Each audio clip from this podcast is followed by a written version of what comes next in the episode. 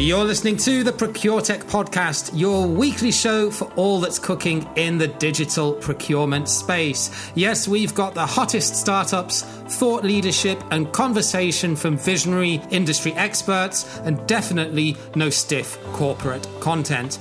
I'm your host, James Meads, procurement pro, digital nomad and Procuretech fanboy. And now, here's this week's show.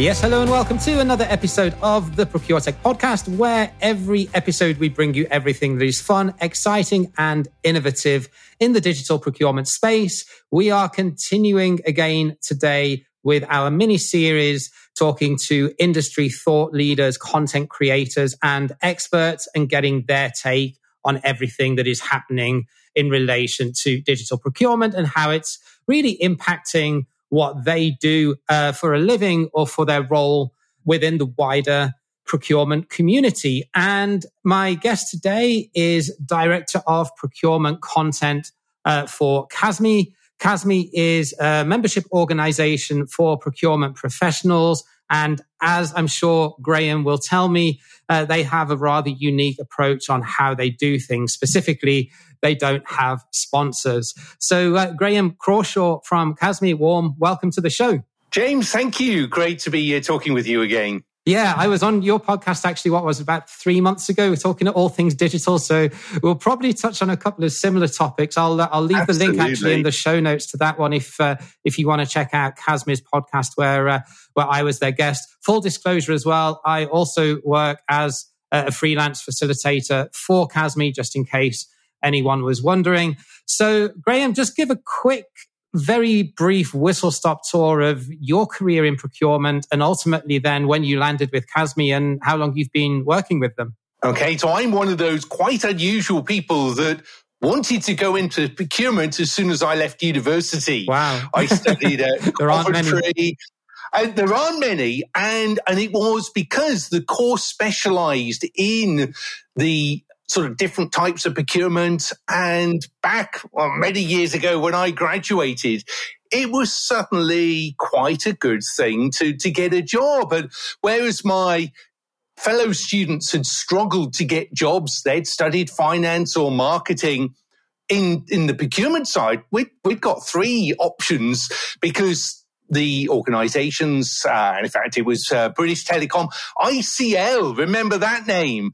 Both sort of were very keen to take on their graduates. But I ended up working for Thorn EMI, and that got me eventually into the music industry and supported procurement in all types of both direct procurement, looking after components that went into producing compact discs, vinyl, even music cassettes.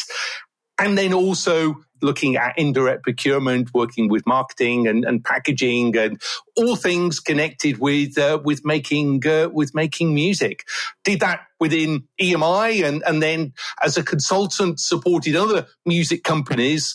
And it was at that point that I first got to know about CASME. Jonathan Lyles, who owns the company, got me to facilitate a few roundtables, just as we ask you to do, James. Well, my story ended up with me becoming a full-time employee and responsible now for all of the procurement content of everything that we do at CASME. So really strange how my career has evolved. I worked in Los Angeles at Capitol Tower for almost 4 years, and I thoroughly enjoyed it. And I think now is such a great time to be involved with procurement. Why would you want to work in any other function? Well, probably to have an easier life these days, but no, I get it. Procurement can be fun if you're with the right company and you're not drowning in processes. Indeed, that is true. Very true. So we were talking before we went on air. You started doing facilitation for CASME round about the time of the last great financial crisis recession back in 2008. Yes. And you've been full-time for the past, 5 years, 6 years? Yeah, time goes on when you're having fun. So yes, it must be around that point. So casting back to your time in the music industry, and then also then sort of pivoting to your role now, to what extent back then versus now has procurement technology impacted you or the business or you know the type of content and roundtables and facilitation events that you're putting on these days in relation to what you were doing, say, 5, 10, 15 years almost ago when you first joined CASME? I did my entire thesis on computer-aided procurement, wow, which I should probably blow the cobwebs off, but you'd be cringing if you read anything that from the early 1990s. And what I've seen is technology being slowly applied and introduced at almost the same point of procurement itself maturing, taking greater control, involvement, working better with the organization, with stakeholders. I think it's gone very much hand in hand. Now, have the tools kept up with providing what procurement needs? I'd say no. Yeah. Has it been easy? Absolutely not. Is it easy and have we got all the tools that we need now? No way. If anything, for large companies, it can be a massive challenge. I think we're right in the middle. We know our appetite has been whetted, if you like, with what can be done. But it's a question of, well, how do we actually get there? What needs to happen? How can we invest? Can we even justify the investment? And are there the tools that are mature enough to really give us what we're looking for? That's a great answer. And I'll pick up on a couple of things that you mentioned there. So you said that technology has matured with procurement, but the technology hasn't perhaps kept up with the pace of what procurement needs. And I think that's a really interesting observation. I would certainly agree with that. With that in mind, can you give me one specific area of procurement or even wider supply chain in general, if we look a bit more holistically in terms of things like transparency and traceability?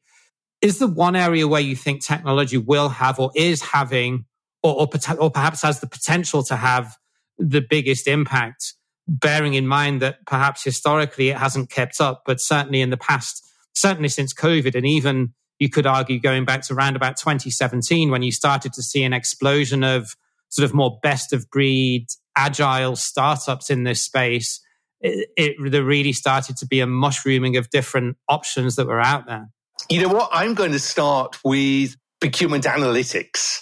And actually, the procurement analytics is more the slightly advanced approach, because for many companies, it's still back with the basics of spend analytics. I would say more and more companies have got that under better control. It still can be frustrating if you've got multiple ERP systems, if you've got other complexities of organizations that perhaps have, through acquisition, have got different sort of systems or different taxonomies to work. It's not easy. But what we are seeing is that maturing of understanding spend, but then making it more into procurement analytics to help and provide the information to actually make decisions, turning that data into providing insights that procurement can use with stakeholders. So I think it's very much moving and building on that transactional, that data that says what you've been buying, to make it much more sort of value focused. And so it's a journey. I would suggest most companies are going through that at the moment. So you're saying that even though spend analytics platforms have been around for a while, and I think Sievo is probably the oldest one, and they've been around since 2003.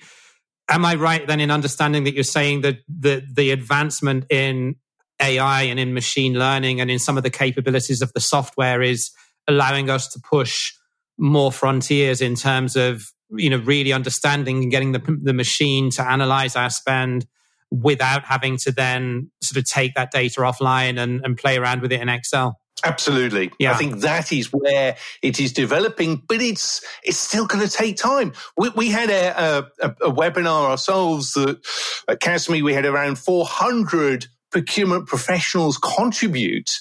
And out of those 400, we still had 30% of people saying their procurement analytics was limited to spend analysis. A further 20% linking it and saying it's at data management level. A further 25% saying it's at descriptive analytics level. I think, James, that there is a perception that every other company is much more advanced than your own company. And I don't believe it. I think when people are honest, everyone is frustrated, but are going through that process of really trying to move it forward to get that data so that they can turn it into knowledge and actually use it to run the business.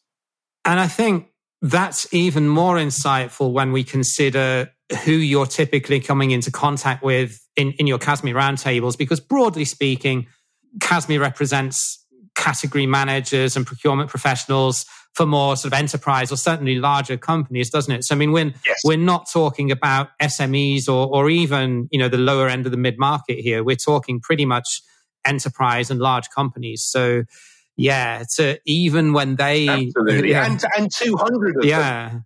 So, I mean, even when they haven't got... 200 of them as well. So we do get that perspective. Yeah, I think it's almost... I do wonder whether companies that are of mid-size have actually got it a bit easier because maybe they haven't got all the operations in different countries, different cities around the world. I also wonder that...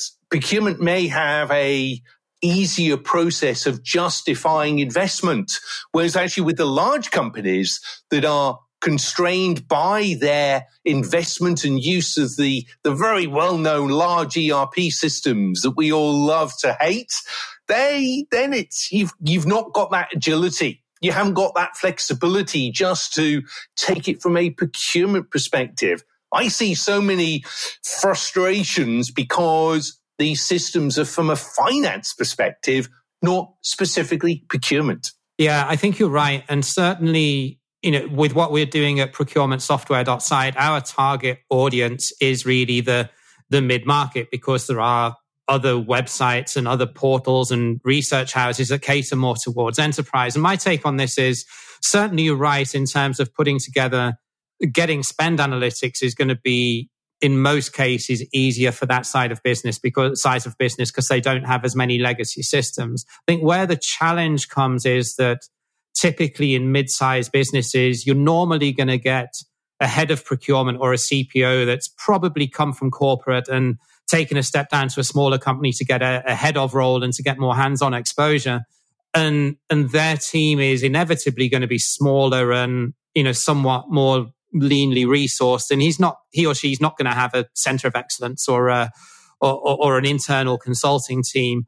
I think that's perhaps where there's more education that's necessary, and also just because of salary requirements, they're often not going to have a team of A players because of constraints that they have on being able to pay for the best talent. So I mean, I think there are pros and cons on both sides, but I definitely agree with what you're saying with not only the ERP systems, but if these large enterprises have implemented one of these legacy source to pay or source to contract providers X number of years ago, and, you know, paid in most cases, you know, a 7-figure sum for that investment, when you consider, you know, all of the consulting and adaptation that they've had to do of the out-of-the-box tool.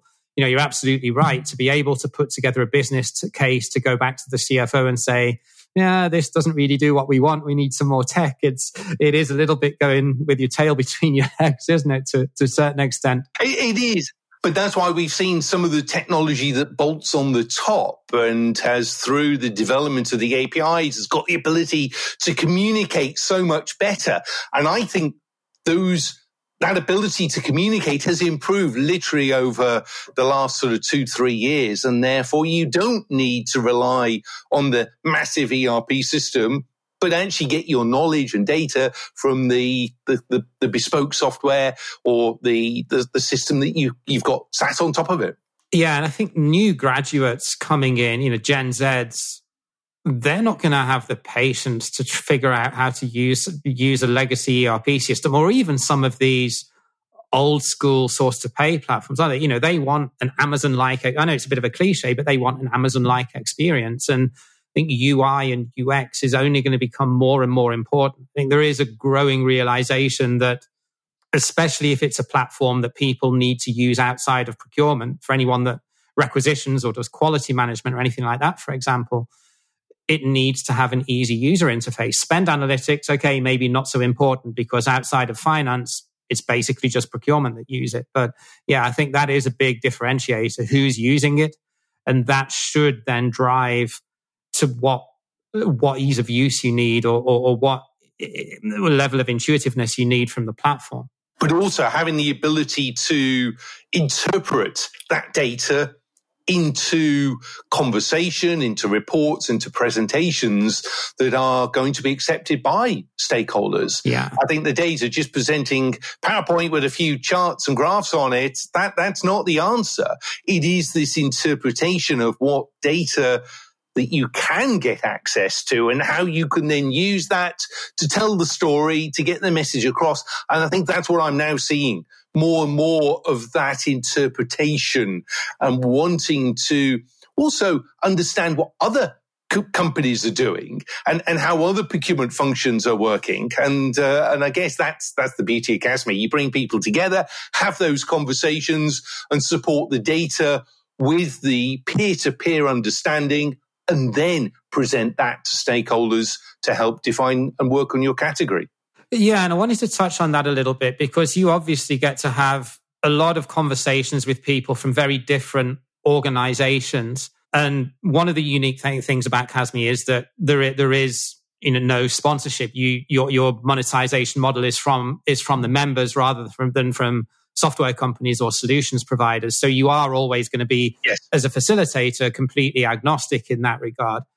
To what extent are you finding technology or digitization as the driver behind procurement improvement journeys or you know, centers of excellence, the agenda that they have in relation to some of the other big hitting topics that are out there, like talent retention and sustainability and, you know, wider supply chain issues through geopolitical instability? Where would you rank it in terms of the thing that's driving the agenda? I think the challenge that procurement's got is there is so much going on at the moment. So to put a ranking is really difficult. Digitalization is certainly on that top, probably 5 of projects, but so is risk management, so is sustainability and dealing with supply chain disruption. And of course, number 1 at the moment is inflation, dealing with that. So I think procurement recognizes that the tools are really there to help and support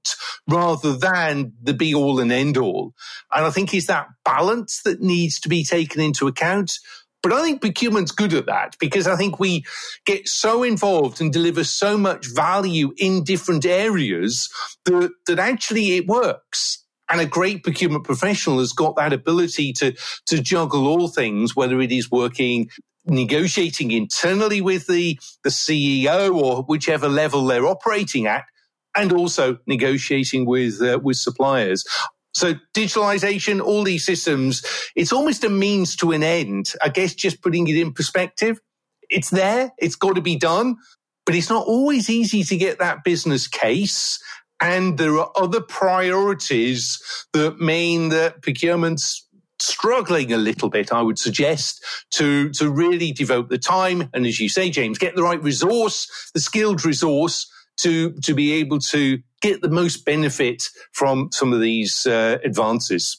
Yeah, and doing that half-heartedly is a recipe for disaster, isn't it? I mean, I had on the last series, I had Professor Dr. Florian Kleiman. He's a lecturer at Munich University of Applied Sciences, and he talks a lot about change management. And we had a great discussion on that and how you know that's vital to any sort of digital transformation success. I'll link to that in the show notes. Actually, Flo's a great guy.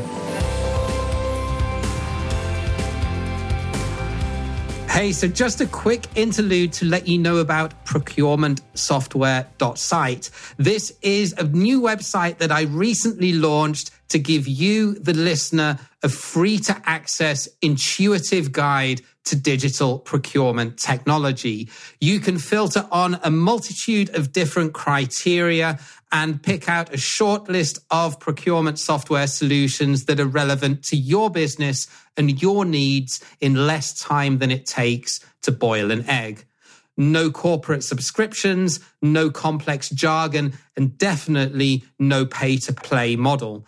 We are a completely transparent, open book, and we really want to get your feedback on what we can really do to make this user experience better and constantly improve so as we're providing value to you. Check out procurementsoftware.site. And now let's get right back to this week's podcast. You recently did a panel discussion on what you termed e-procurement, but I think just for clarity, it's, wider, procurement technology in general. What were some of the insights or outcomes of that discussion? Just talk to us a little bit about that. Yes, absolutely, James. So we were looking at what are the activities and processes that e-procurement sort of helps the most. And when you look at the results, it's very much processing requisitions, processing purchase orders, automating the accounts payable systems, controlling all of those sort of workflows. We also asked about the spend under management. So that's a phrase we often talk about within procurement. And it was really interesting because out of the almost 200 people on this discussion, 20% were managing more than 90% of spend. So big tick in the box for them. Yeah. But then 25% managing between 75 and 90, 20% between 50 and 75, and 24% between 25 and 50%. I hope that works out. But basically, quite big chunks of differentiated groupings there. And it just demonstrates the type of journey that organizations are going through. Not everyone has got all of this under control, which I find is absolutely fascinating. In fact, 50% of that group said that the e-procurement system has been developed and implemented, 30% saying it's being in the process of implementation. So we're making progress. It's good to then exchange and share things that work and challenges that are faced. But yeah, there's still quite some time to go on that. In terms of training, in terms of getting people equipped, ready to implement these systems, well, 75% said they relied on the job training and gaining that experience rather than some of the other e-learning systems that there are. So it just shows you the value. You've got to get these systems in. You've got to use them, develop them, work them out for yourself. Then they can start to deliver some value to the business. Was there much correlation in terms of industry sector and spend under management, or was it fairly random? To be honest, James, I don't go to that level of detail. I mean, it'd be fascinating to know. And my sense is, certain sectors, certain industries are mature than others, but then complexity kicks in. And as we said a few minutes ago, that can actually almost be a counter-efficient issue because of the large multi sort of countries that you're trying to implement these systems. We tend to look at it as a whole and look across all of the sectors and industries. And CASME is actually pretty global, aren't they? With the exception of Latin America, you're pretty well represented globally. So that's a pretty indicative study of what's going on. Oh, James, no, we've got Latin America is a big tick in the box. Oh. South Africa. If you're going to pick up on one region, South Africa is an area that we're weak in. But Latin America, we run our Portuguese-speaking events in Sao Paulo and Spanish-speaking in Mexico City. So Latin America is a fun, very important region for really getting a feel for what is going on in North America. And I would liken it to sort of the APAC region in terms of overall procurement maturity. Interesting. Okay. So I genuinely didn't know that. Every day's a school day. James. So just to wrap up then, Graham, appreciate your time. Where's the best place that people can learn more a bit about you or connect with you or about what CASME does with different events and content that you put together? So obviously CASME.com is the website. CASME Network is the LinkedIn name for the company. And I'm very active myself on LinkedIn. So Graham Crawshaw, really, it's helpful actually having a surname that makes it easy to find on LinkedIn. So those are probably the best three ways to come and find out some more as to what we're doing and what I'm passionate about when it comes to procurement. Awesome. We'll link to all of those in the notes. Graham, it's been a pleasure catching up. And all the best. Cheers. Thanks, James. So that was Graham from CASME with some very interesting insights from his many, many years within the profession and also facilitating and putting content together for a leading procurement practitioner network. So always good to talk to someone that's got a lot of inside info in that regard. Just a quick one before we sign off. Don't forget procurementsoftware.site is your one-stop shop if you want to get a quick overview of the different procurement tech solutions providers on the market. Free to use for anyone on the buy side, and you can search and filter based on multiple different criteria. We've now got over 300 solutions listed, so you'll definitely find a short list of what you're after. Thank you again for listening to the show. Take care, and until the next time, bye for now.